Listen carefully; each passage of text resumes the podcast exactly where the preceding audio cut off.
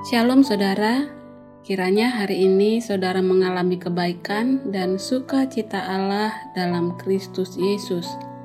Kita akan membaca dan merenungkan firman Tuhan. Mari kita berdoa. Ya Tuhan, kami berterima kasih karena Engkau setia memelihara kami, mengangkat kami saat dalam kesulitan menjalani perjalanan hidup ini kami akan membaca firman-Mu kembali. Berbicaralah ya Tuhan, lembutkanlah hati ini supaya menjadi seperti tanah yang subur bagi benih firman-Mu ditabur, supaya itu bisa bertumbuh dan berbuah. Dalam Yesus penebus kami yang hidup, kami berdoa. Amin. Firman Tuhan hari ini dari Mazmur 40 ayat 5. Berbahagialah orang yang menaruh kepercayaannya pada Tuhan, yang tidak berpaling kepada orang-orang yang angkuh atau kepada orang-orang yang telah menyimpang kepada kebohongan. Ikuti teladan Yesus. Ketika kita mengalami masa-masa sulit, kita akan dikuatkan selagi kita mengingat kembali berkat-berkat masa lampau dan waktu-waktu yang telah Allah berikan kepada kita. Daud menulis tentang waktu ketika dia berada di lubang kebinasaan penuh lumpur rawa. Dia mungkin menggambarkan beberapa pengalaman tentang dosa, penyakit, atau kedalaman depresi. Cory Ten Boom berkata, "Tidak ada lubang yang begitu dalam melebihi kasih Tuhan yang begitu dalam.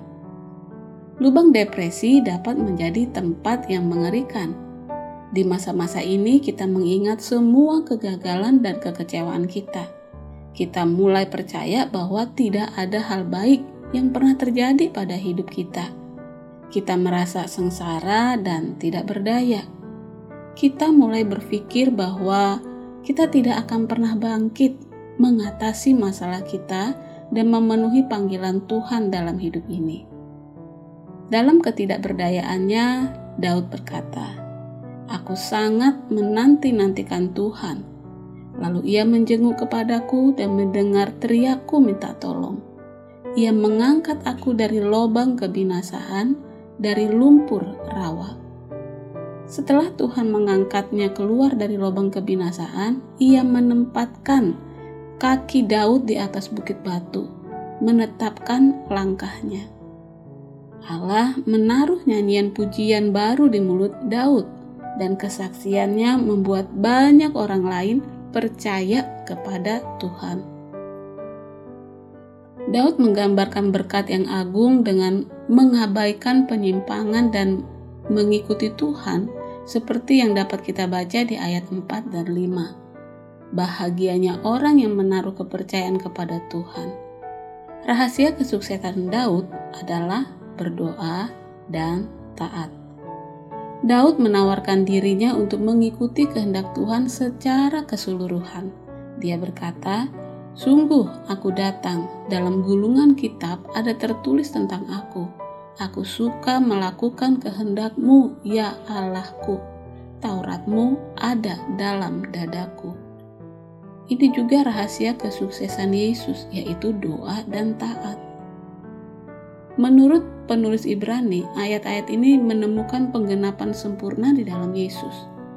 Dia memberitahu kita bahwa Yesus sendiri mengutip ayat 6 sampai 8 dalam Mazmur ini di Ibrani 10 ayat 5 sampai 10. Yesus berdoa dan dia taat. Dia berkata bahwa dia datang untuk melakukan kehendak Allah. Penulis Ibrani melanjutkan, dan karena kehendakmu inilah kita telah dikuduskan satu kali untuk selama-lamanya oleh persembahan tubuh Yesus Kristus. Saudara, mari kita mengikuti teladan Yesus dan bawalah diri kita untuk terus belajar melakukan kehendak Allah. Daud mengatakan bahwa mereka yang menaruh percaya kepada Tuhan akan melihat segala jenis keajaiban dan banyaklah yang telah Tuhan lakukan. Perbuatan ajaib. Dan jangan kita lupa, jangan malas ataupun malu untuk memberitahukan segala kebaikan Tuhan yang begitu besar itu. Supaya mereka pun mengenal dan mengikuti Yesus, Sang Jalan, Kebenaran, dan Hidup. Tuhan memberkati kita. Amin.